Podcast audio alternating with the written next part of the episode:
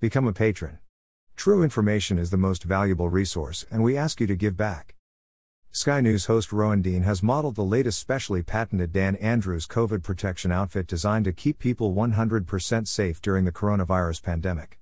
Earlier in the week, an individual from a Melbourne quarantine facility wore a garbage bag during their transfer to the Pullman Hotel in Albert Park in a bid to avoid being identified, the Victorian Premier claimed at a press conference.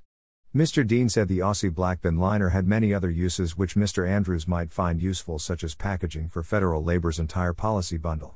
He also suggested it could be used to toss out millions of dollars worth of lobsters which had to be tossed out due to Victoria's snap five day lockdown. Become a patron. True information is the most valuable resource, and we ask you to give back.